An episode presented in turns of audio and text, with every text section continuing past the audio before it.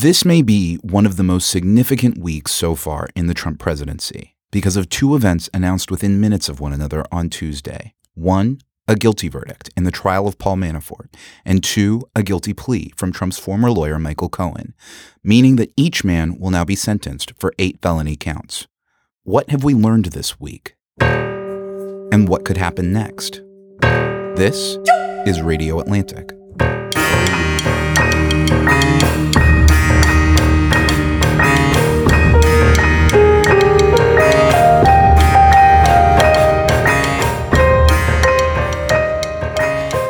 Hello, and welcome to Radio Atlantic. I'm Matt Thompson, executive editor of The Atlantic. Joining me once again here in DC is my inestimable co host for this episode, Gillian White. Hello, Hi, Gillian. Matt. Nice to have you. Jeff and Alex are off gallivanting as they do during the Augusts. And so uh, Gillian is joining me at the table. And with us here is The Atlantic's national correspondent, Franklin Foer. Hello, Frank. Hello. Yay, Frank down somewhere in North Carolina is one Atlantic staff writer, David Graham. Hello, David. Hello. So glad that all of you could join us. David, I want to start with a quote from your piece on theatlantic.com, um, low this very day. You wrote, quote, grasping the historical import of a moment in real time is tough, but it seems possible that in retrospect, August 21st, 2018 will prove to be a new nadir and a turning point for the Trump presidency.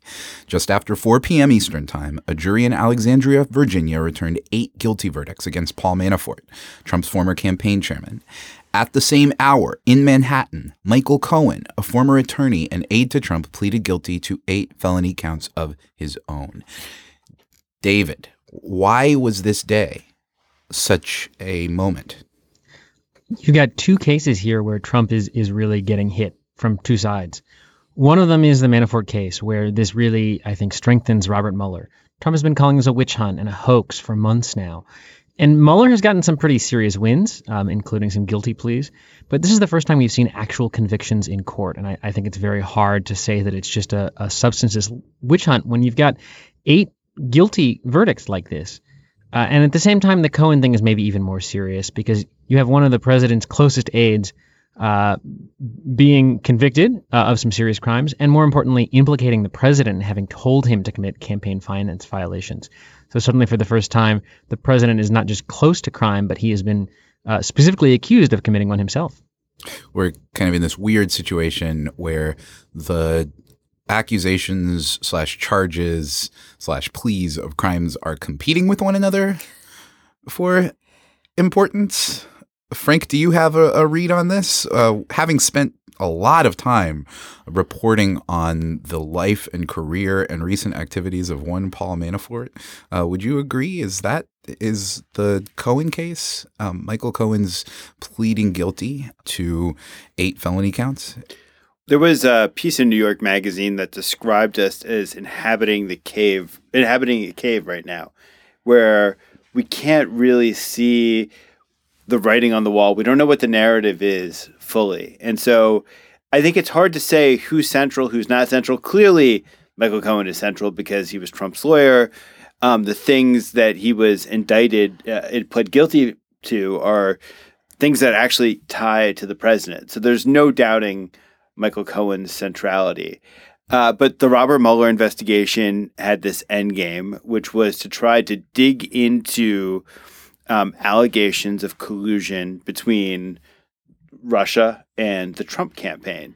And we don't know how that adds up. We don't know what the underlying narrative is. It could it could be something massive and and Michael Cohen has hinted that he has, or at least his uh, lawyer Lanny Davis has hinted that he has things to say about that. Um, and uh, we just don't know what Manafort has to say about Donald Trump and about this broader narrative. Donald Trump clearly fears whatever Paul Manafort might say. I mean, if Paul Manafort was disconnected from Donald Trump, Donald Trump would have very little reason to constantly dangle the prospects of a pardon in front of him. Do we I mean, one of the things Trump, I think, in the past has been good at is every time something seems to crop up that implicates him in a crime or is seedy, he managed to either spin it or backpedal it. You know, I saw a few things today that said, well, he wasn't convicted on 10 full counts. So, you know, that was the majority of them. But I'm wondering, is there any way to spin this or look at this where it's not actually all that bad for Trump? Is there a way to spin out of this? I think only if there's nothing if the if if if if if the Manafort hearing is a giant red herring, then yeah, then then maybe Trump's in the clear here. But uh, obviously, the uh, the way that it's spun in the press, I think, is correct, which is that Robert Mueller's team was able to prove eight substantial uh, uh counts against the chairman of Donald Trump's presidential campaign these were not negligible things that they got him on. They were pretty massive instances of tank of tax fraud and uh, bank fraud, and we know that it's just a prelude. This is throat clearing. Like the there's this trial that's coming next month in Washington that is actually much more substantial than the trial that just happened in Alexandria. So remind us how those two trials are divvied up. Um, what distinguishes the trial that we just saw um, from Paul Manafort of the trial that we're about to see. So the case had been broken into two parts. One, it was about tax and bank fraud, and that's the Alexandria case. And the case in uh, D.C. is about uh, Manafort's failure to register as a foreign agent uh, based on the work that he did in Ukraine. Uh, it's also about money laundering uh, in terms of uh, not just the, the tax violations, but the actual violations of the the various prohibitions on moving money around in the way that he did. Yeah. Now, David, uh, is it fair? Tell me if this catalog is complete and if it's fair to divvy up the different strands of the Mueller investigation this way. So, first, white collar crime and corruption, all the potential money laundering ish type stuff. Second, potential collusion with Russia. Third, the question of obstruction of justice. And fourth, the miscellaneous campaign chicanery like payments to escorts. Is that a good way of divvying it up? Have I missed anything? Uh, I'm trying to think about the question of the payments. You know, we don't know exactly what Mueller, as far as I can remember, we don't know exactly what Mueller's involvement in the payments is. Ah, got it. I mean, I, I guess in, I'm thinking of that through the intransitive property right. of the Southern District of New York, um, which is prosecuting, um, or to which Michael Cohen pleaded, um, uh, having been touched off by the Mueller investigation, also. Right. We so we know he must have been involved in it at some point. It's not clear that he's still pursuing that. Um, but I think, uh, yeah, I think that's a, a, pretty fair way to break it up. So I'm curious, and Julie, I'm particularly curious for your thoughts on this question. As someone who's covered New York and New York finance, um, how would you order those four things um, in terms of their importance to our democracy? Oh gosh. Like which is which which is like because you know there's a lot of interest obviously in uh, the question about whether the Trump campaign may have colluded with Russia um, to sway the election. There's certainly a lot of interest in like Stormy Daniels. Yeah, I mean, I think the question of what is of interest in terms of its salaciousness and um, just general gossip is way different than probably what's most important for democracy, right? So I think if we're talking about the importance to democracy, the question of collusion is champion there. Um, but I think if what we're talking about is kind of the seediness of the potential crimes um, and the intrigue there, I think the entire idea of kind of this gossipy, underhanded, completely kind of inept world where people are going to get caught in a presidential scandal off of paying off Stormy Daniels is just staggering. It's just so juicy. I think it's really that is the thing that's really difficult for people to look away from. And I think it's also one of those things that's really easy for people to wrap their heads around. And I think that's also one of the things where kind of Trump's defense is much easier to understand and to either prove right or wrong. You know, at first he was saying he knew nothing about it at all, and then there were tapes that kind of suggested something different. Um, with collusion, I think a lot of people don't understand where the lines are there and then you have Trump constantly saying tweeting declaring no collusion no collusion no collusion. So I think for a lot of people that's a little bit trickier to understand but probably the more important thing here. Yeah. How about you Frank as someone who's dived in especially into the corruption universe here?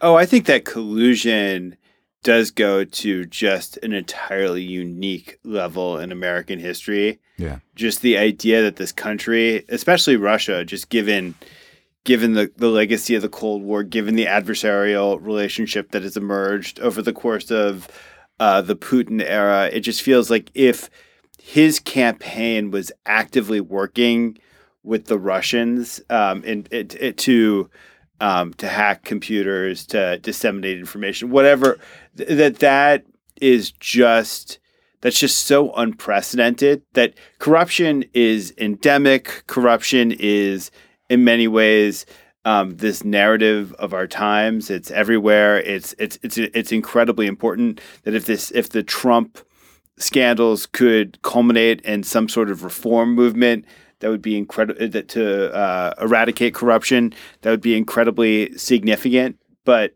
uh, for me, collusion takes the cake. So let's talk about that question. Um, and uh, to go straight to um, the Mueller investigation, David, one of my questions it seems as though in Michael Cohen's plea deal, first, it sounds like not a lot of the prosecutors didn't have to give up too much in order to get that plea. Is that fair? That appears to be the case. Yeah, I mean they they seem to have had the goods on him on all these financial crimes. He copped to the campaign finance and he said the president was implicated. I don't know what sentence he might have been looking at otherwise, but it, it you know there's no cooperation agreement here, uh, so it seems like they got a pretty clean win. And so uh, Cohen uh, has been deep inside the Trump operation since well before the election and and for a good while afterwards. Um, what is his what what uh, what type of questions do you imagine that Robert Mueller has for Michael Cohen at this point? What type of information um, could Michael Cohen be key to revealing on, on how the Trump campaign operated, how the Trump administration has operated? I, I think it probably falls into two big buckets. One of them is going to be things about the campaign. So, um, Lanny Davis, who's Cohen's lawyer, uh, has been going around saying that um, Cohen would be willing to talk about email hacking and what Trump might have known about email hacks that the Russians did before they were public. Um, that's the sort of thing Mueller, I think, would like to talk to him about. Um, he's also made some comments about the infamous June 2016 Trump Tower meeting, sometimes conflicting comments about who knew what about them. That's something prosecutors, I'm sure, would like to talk to him about. The other bucket is Trump's business. And we've gotten a lot of indications in places here and there that Mueller is looking at the way Trump ran his businesses, um, really getting the same sort of white collar crime questions and potentially also to Russian collusion. So that could be everything from uh, the Trump organization serving as a money laundering hub for Russians to simple stuff like tax evasion or tax fraud or loan fraud, the same sort of things that we see uh, both Manafort and Cohen getting in trouble for. And Cohen could potentially be able to speak pretty extensively to both of those things. What leverage do the prosecutors retain over Cohen now that he's pleaded? Uh, well, they haven't sentenced him yet, so that's one place. And we also don't know what other crimes he might potentially have committed, or prosecutors might think he had committed. They could still go after him for. Uh, I think his plea shows that he's willing to uh, play ball. He's not going to go to the mat against them. Uh, and so there are other places where they might have leverage on him. He also, I think, seems to have uh, a certain amount of animosity towards Trump. You know, he was once very close. He said he would rather jump off of a building than turn on him. And now when you, say once, you're talking like three months ago. Yeah, this is in March or April, exactly. uh, and you know, he he had said he did some fairly outrageous things on Trump's behalf. You know, threatening physical violence against reporters, and obviously cutting these deals with these with these hush money deals with these women who alleged affairs. And now you get got him out there saying that you know Trump is a as a danger to the Oval Office, and he wouldn't accept a pardon from him, and so on and so forth. Probably because Trump's been going after him in the press as well. Yeah, I was about to ask. So is Trump doing himself a disservice? Is he potentially shooting himself Yes. in the foot? I mean, I, I just for my own edification would love to read some tweets from today, if you guys don't mind. And I think it just shows the difference between how Trump is tweeting Cohen versus Manafort. So the first one was if anyone is looking for a good lawyer, I would strongly suggest you don't retain the services of Michael Cohen. The best Trump tweet ever, arguably. I think right? so. um, and then the other about Manafort. I feel very badly for Paul Manafort and his wonderful family. Quote unquote justice took a 12 year old tax case, among other things, applied tremendous pressure on him, and unlike Michael Cohen, he refused to quote unquote break, make up stories in order to get a quote unquote deal. Such respect for a brave man. So I, David has already answered. He thinks he is shooting himself in the foot. Frank, how do you feel? Um, well, I do. I do really enjoy watching the Trump Cohen psychodrama because um, if you have a henchman such as as Michael Cohen, and that henchman thinks that he is in and he's irreplaceable, and then the boss, you know, takes over a larger swath of territory, and you think you're gonna move up with the boss, and then the boss is like, you know what, you're just you're not presentable in in Washington, basically. Like you were good for me when I was operating in this one fiefdom, but I'm just not bringing you along. And then, like slowly, piece by piece, uh, the henchman starts to realize that he's he's being disposed of, and then I mean, I, I find that psychodrama to be pretty pretty fascinating, and I think Trump can't help himself. David's right that Trump can't help himself. That he's going to keep disparaging Cohen because he can only think of him uh, in this kind of uh, pissant sort of way. Yeah.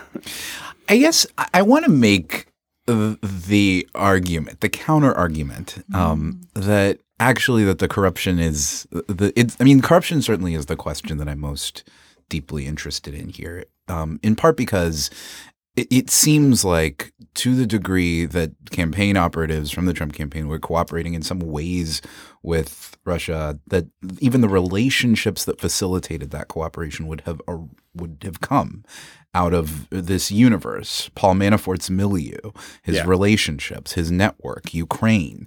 Um, Oleg Deripaska, Viktor Yanukovych, um, these names that have, have uh, these Russian and Ukrainian figures who have suddenly entered our dialogue. Um, and that a, a part of that, as you have reported on so so well, Frank, um, is this decades long story of of just corruption um, in these circles. And you're right that the two storylines are so deeply intertangled. So, if I could just like in in 50, the 30 second version of history. So, when the Soviet Union was dissolving, the KGB um, had access to billions of dollars, which it quickly tried to save for itself. And so it started to offshore them in German banks and in, in, in British banks. And um, that began a process where, whereby which you had uh, the resources the old Soviet state being sought after. And, and, and, and there was this massive rush to privatize companies, and a lot of the privatization struggles happened in an extremely violent sort of ways. It was gang warfare. And so you have fortunes being built in dirty ways. And that money, um, for it, it, the, the money needed to go offshore. It needed to go places where, preferably places where there was rule of law, so that the money couldn't be easily expropriated as uh, as uh, the Yukos fortune or the um, many other fortunes in the, in Russia have been expropriated, and so um, the United States is an awesome place to offshore money because of our judicial system. Because if you take advantages of loopholes in our anti-money laundering laws, you can use real estate. You can buy real estate to to harbor dirty money. And the New York or the LA or the Seattle or Washington real estate markets are great places to be. Your value, the value of the money, the value of your investment keeps going up. it's not going to go down. Yeah, there's this. Um, Adam Davidson had a conversation on um, Trumpcast with Jacob Weisberg a few weeks back, where he said um, he said a, a version of this. And I guess I kind of knew that there's a lot of money laundering in New York real estate. It's sort of a you know, an open joke here that you look at 157, the giant tower, and you, oh yeah, it's a bunch of Ru- Russian oligarchs who will never even see that place, and who knows how they got their money. But this wholesale money laundering that Manafort and others, tens of millions of dollars, in some cases, billions of dollars, hundreds of millions of dollars. And that is a relatively small universe. And I think they all, it's not that they all know each other, but it's, it's a pretty open and thinly veiled secret that if you're going to be buying luxury condominiums in New York or Miami or London, and you're from Russia or the Middle East, you're going to be associating with a group of people who know exactly how to do this. This was also Donald Trump's milieu as a real estate developer in New York. Um, before he focused more more in a co- more concentrated fashion on on real estate on on branding. Um, of course, this is uh, you go back and remember the first stories that were reported about Trump and Russia, where the Trump sons were bragging about how the Russians love us and that they'd hired somebody to go to Moscow to market Trump properties explicitly to the Russian elite so that they could launder their money via via Trump properties. And it's connected to Paul Manafort because Manafort was helping to uh, to, to safeguard and promote um, people who'd won massive fortunes in the post Soviet scramble for wealth, both in Russia and Ukraine. And they were paying him for those services with dirty money, which ended up getting shifted through Cyprus and Kyrgyzstan and all these all these places into the United States. And of course, Manafort's job itself was to help improve the the, the perceptions of the, the the the people who had amassed dirty fortunes, so that nobody would come take it away ever. Yeah. Part of what's interesting to me about this, and, you know, I should just say, for the record, this is an incredibly serious and difficult moment. the questions that we are asking about this administration and the Trump campaign are deep, troubling questions. But part of what they have done is to pull this universe more fully into public view than I think I've ever seen it in my lifetime. Um, the fact of these trials and the scope and the range of the investigations that are ongoing means that there's information coming into the public domain about how these different universes operate that we've never had before. And I'm curious. Um, I'll point this question to you first, David. Um, in the revelations that we've seen, um, whether during Paul Manafort's trial um, or from the pleas that we've seen, the information that's been released uh, about Michael Cohen, um, what has surprised you most? What's the information that is now a matter of public record that is most astonishing to you? Uh, I think that one thing that's been remarkable that we've seen, even as we still don't have a great sense of what crimes, if any, were committed, whether that's obstruction or, or some sort of collusion related crimes. One thing that this these investigations have done really effectively is show the brazenness of the lies that the White House tells and that the president himself tells. You know, the Cohen case with the payments is a great example of this. First, the White House said Trump didn't know anything about them. Trump himself said, "Oh, you've got to talk to Michael Cohen." Uh, then you had Rudy Giuliani saying, well, maybe there was this thing with a retainer, but he didn't know what the money was for. Uh, and then Trump said, well, I paid him back after the fact, but I didn't know. Uh, and then Trump filed a disclosure saying, in fact, he had paid Cohen for these things. And then Cohen releases a recording of it. So even if we, even as we wait to see the sort of most solid conclusions about questions like obstruction and collusion, we've already gotten a good sense of just how chronically dishonest the leadership of the country is. I'm going to ask you the same question, Frank. You spent, um, you know, before, well, before this trial, um, you spent years, I think it's fair to say, um, uh, looking at uh, Paul Manafort's life and milieu and his career, um, going back to to the halcyon days of Black Manafort and Stone. Yeah. Um, what has been most surprising to you to see put in the public record? Um, so it's I think it's it has been kind of a master class in showing how the system works, and it's a it's one thing to abstractly know it, and then it's another to see the emails where wire transfers get ordered, or that you know the tailor kind of comes in and admits that the ostrich skin suit was uh, it was paid for by out of an account in Cyprus, and so you just see you see how it all adds up. And um, I think uh, one thing that was pretty fascinating about yesterday was before um, before four o'clock hour came, before Cohen and Manafort's uh, fates were kind of known.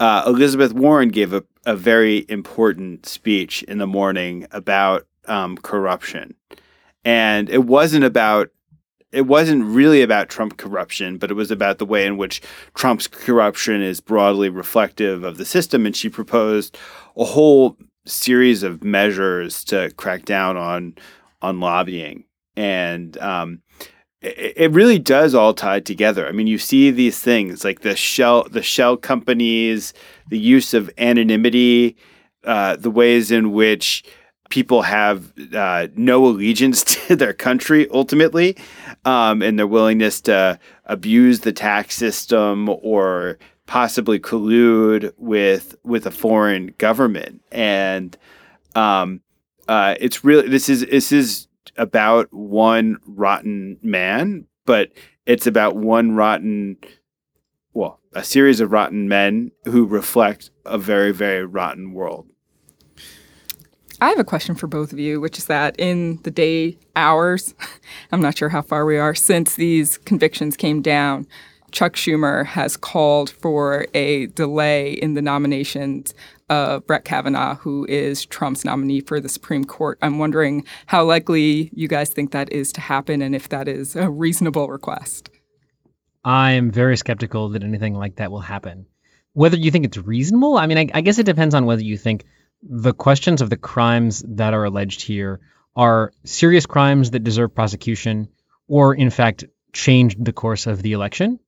Um, and I, you know, I think reasonable people can probably disagree about that, uh, and that will affect the conclusion. But as a matter of practical politics, I just don't see any way that Democrats can uh, can win on this. I mean, they, they just don't have the numbers if Mitch McConnell was the Democratic leader, or even if Harry Reid were still the Democratic leader, I can imagine them coming up with all kinds of crazy, arcane parliamentary roadblocks and just slowing down the, the wheels of confirmation. That doesn't really seem like Chuck Schumer's forte.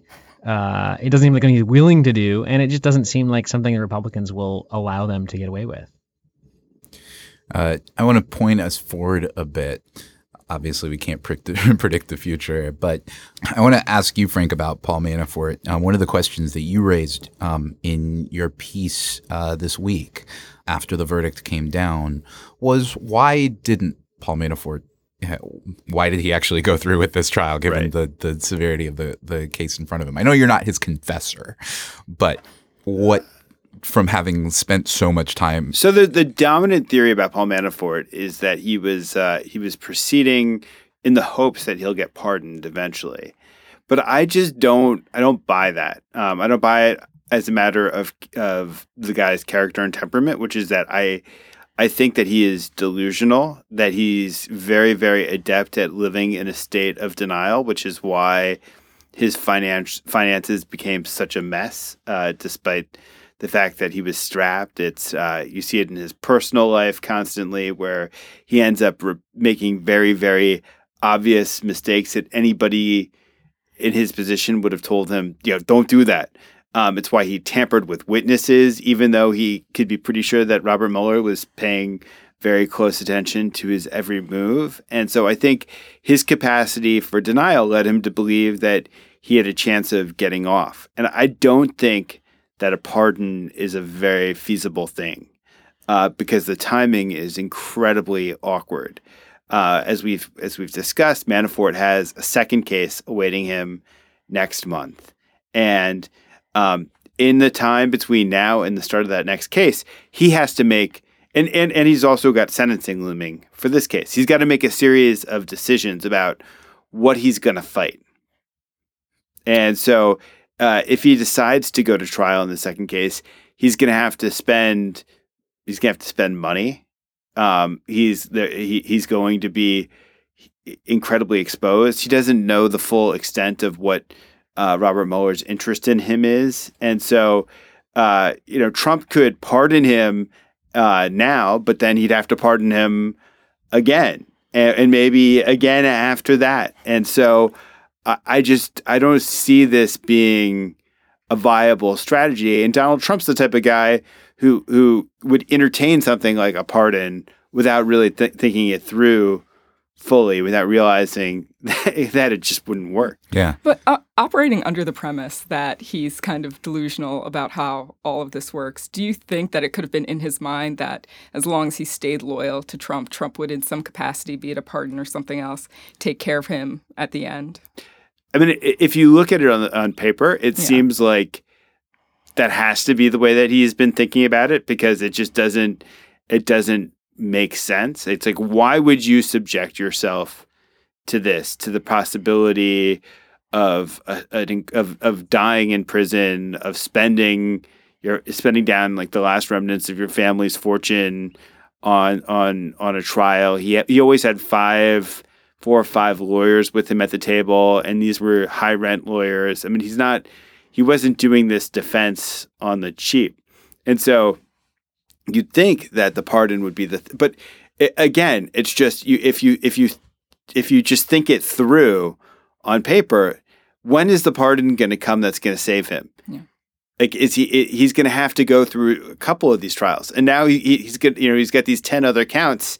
He's going to have to. They're going to. The government's probably going to want to rehash, and and a separate trial, and so it's just endless pain that he's going to be forced to absorb.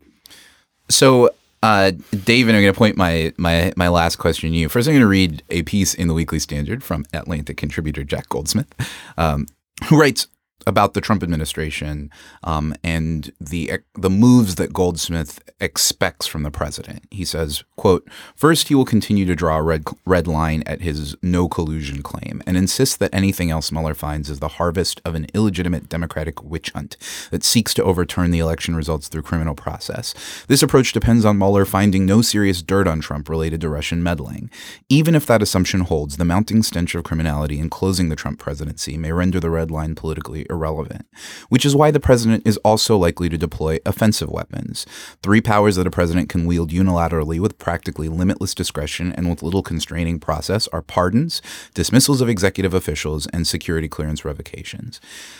Um, I tee that up for you, David, just in part because I think it was um, it was interesting to read Goldsmith's view of the moves that one might expect next, and so I'm curious for you, as someone who's been paying very close attention to the patterns and tendencies of the Trump administration, what do you expect next from the administration or the president?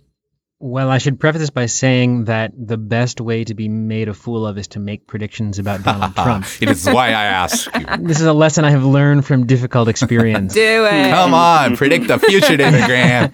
You know, I, I think I think Goldsmith is basically right. You know, I uh, in fact I wrote, gosh, in June of 2017 that the, the question was um, not if but when Trump would fire or try to fire Mueller. Uh, and at the time, I was very, I was very smug about that. I thought I was going to lay down a marker, and it was going to be someday I was going to be vindicated. As it turned out, when I wrote that, he had already tried to fire Mueller. Uh, he's tried since then. It seems like a sure thing he'll try again, and and you know maybe he he'll be successful and maybe he won't.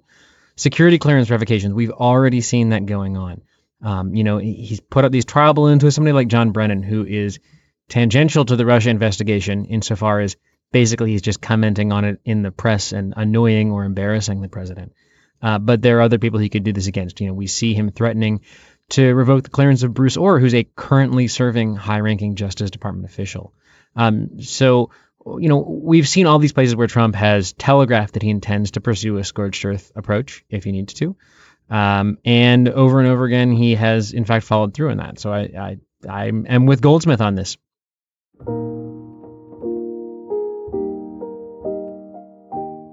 Thank you for that. All right. I need keepers this week, so stick with us. After the break, we're going to talk about what we don't want to forget.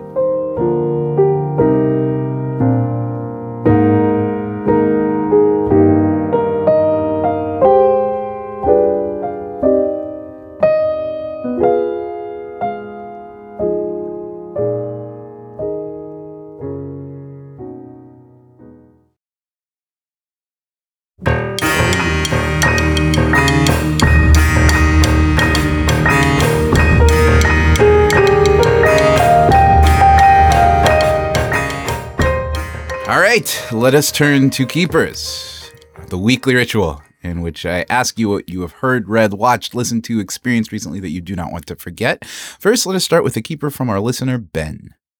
My keeper for this week is perpetual youth. I'm 25 years old. I still can't grow a full beard. I occasionally get pimples on my face, and I definitely still worry about what that girl on the bus next to me thinks of the way my hair looks. But more than that, it's I think it's so important as we go through life to keep that sense of childhood awe, that everyday realization of just how wonderful reality is, the sense of curiosity, the sense of creativity and imagination that comes with youth. And I think we should all lean into that and remember that growing up is mostly a myth. Maybe I'll feel differently when I'm 30, the age of unequivocal adulthood, but for now I'm going to hold on to my some of my childlike tendencies. Thank you. The enduring importance and power of holding on to our youth. That's sweet. Even as we age, I like it. I like it. I like to think of myself as surrendering every year a little bit of precociousness for a little bit of gravitas. Gillian White, what you want to keep? All right. So you guys have actually already heard my keeper during this episode, but I'm going to bring it up again because I do it.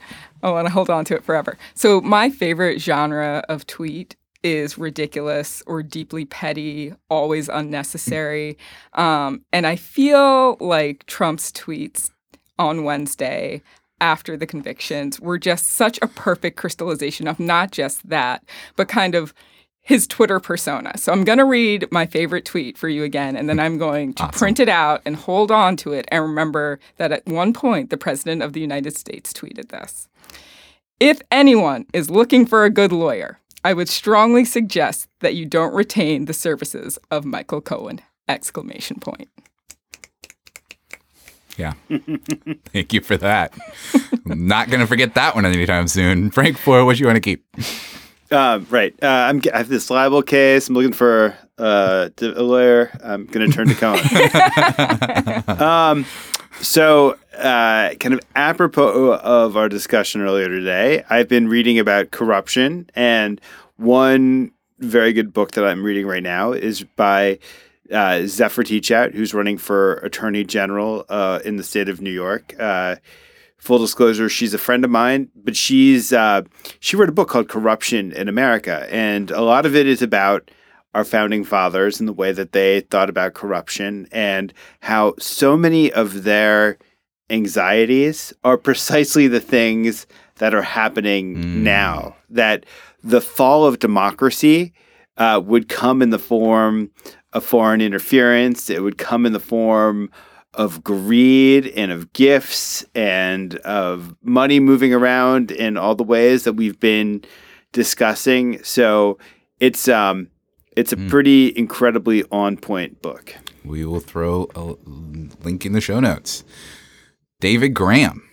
I, I want to say first to Gillian that somebody at Trump's rally in West Virginia uh, Tuesday was selling leather bound editions of Trump's tweets printed out. So now I know what I'm getting you for I Christmas, which say, is great. And you didn't get me one. Well, That's just, just you, you, hold I'll on. Wait, I'll wait. I'll wait. Patience.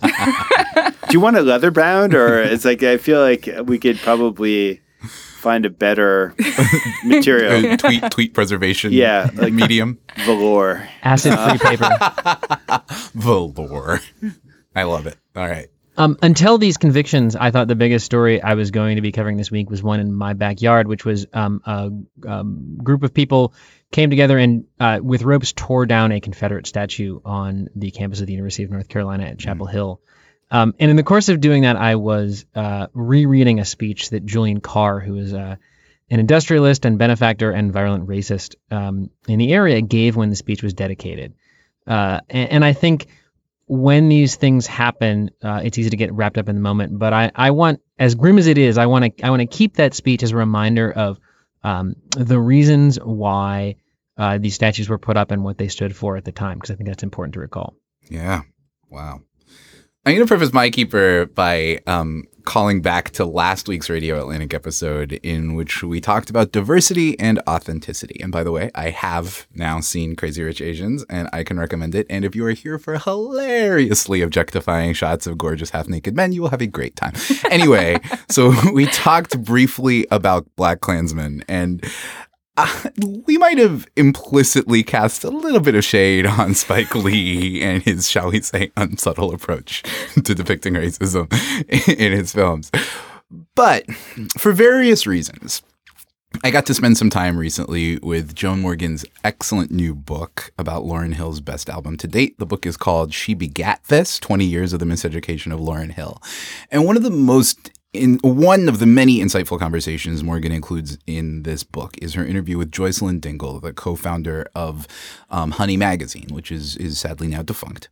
Um, but so Dingle is talking with Joan Morgan, and uh, and she's describing what quote Spike Lee's ungentrified Fort Greene, Brooklyn was like um, around that time in the late '90s, early 2000s, and I just love her description of this milieu. Quote. It was so black and, and something I'd never experienced, even though I'd been in other black situations. I'm from the South and I went to Hampton. It was bold and audacious and fun and sexy. Black people owned businesses. I saw people come from all over the country and I saw how important it was to have black things and how much they honored Spike's work. After they bought the book, they bought the clothes. It wasn't just the store, it was the culture he helped to usher in with his films. I got to see black people who loved that, who lived that way. Men who loved being black, who loved their corner store who loved the dude who ran the corner store. It was something I fell in love with. Uh, I loved that little description of Fort Greene, Brooklyn, never having inhabited that milieu myself.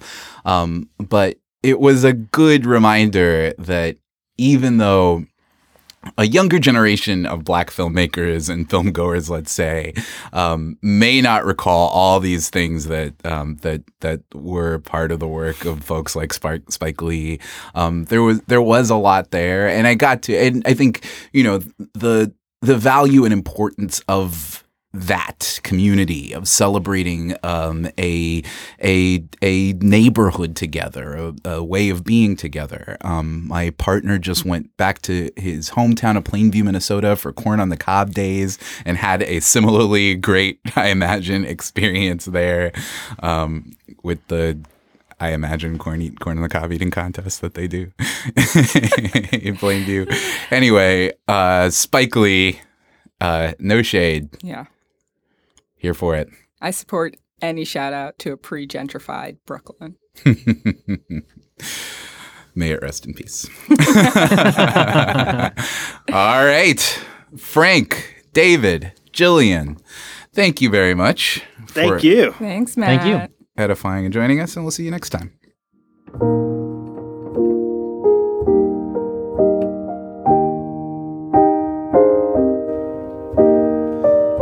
That'll do it for this week's Radio Atlantic. My thanks to the inestimable Gillian White for sitting in as host. Jeff and Alex will be back soon.